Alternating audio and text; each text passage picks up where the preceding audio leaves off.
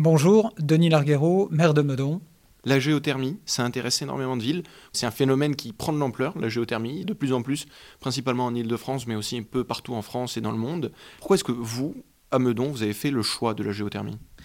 Alors, nous avons fait le choix de la géothermie après avoir euh, étudié différentes alternatives, avec évidemment le, le partenaire technique qui est, qui est ENGIE, donc notamment la biomasse, notamment de la géothermie euh, peu profonde ou des solutions euh, alternatives qui peuvent euh, exister euh, par ailleurs. Et il se trouve que euh, la géothermie a été, a été retenue parce que c'est, c'est elle qui est la plus adaptée à notre configuration. On est aussi en milieu euh, urbain, que la biomasse, par exemple, génère un fort trafic de véhicules et de camions, que les zones de production de, de bois, de biomasse, ne sont pas à immédiate proximité de Meudon, et donc que le bilan carbone, notamment, euh, d'une solution euh, biomasse, et le bilan économique, là, pour le coup, n'était pas forcément le plus en cause, mais en tous les cas, le, le, le bilan carbone et les nuisances liées à, à une biomasse étaient euh, plus élevées. Par exemple, le fait de rester au gaz, bah, on l'a dit, hein, c'est, c'est une énergie euh, dont on ne maîtrise absolument pas euh, le coût et qui a un bilan carbone très, très mauvais.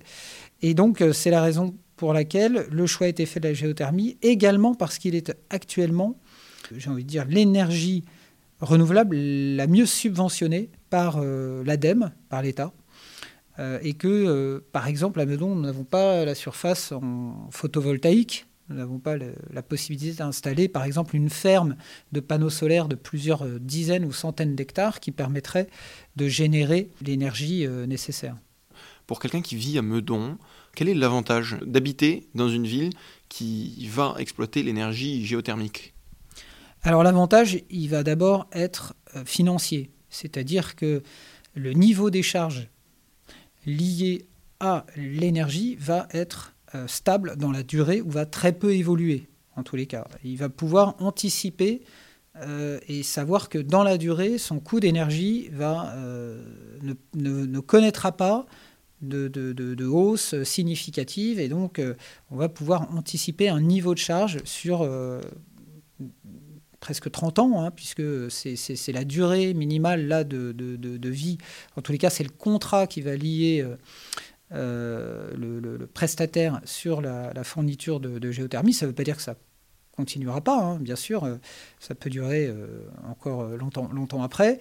Et donc, il y a une visibilité sur, sur les trente ans en termes de coût. Il y a le fait de pouvoir se dire aussi qu'on est dans une démarche vertueuse, puisqu'on est dans de euh, l'énergie verte, et que euh, la mise en place de la géothermie à Meudon va permettre d'économiser dix-sept mille sept cents tonnes de euh, C O deux par an. dix-sept mille sept cents tonnes, c'est énorme.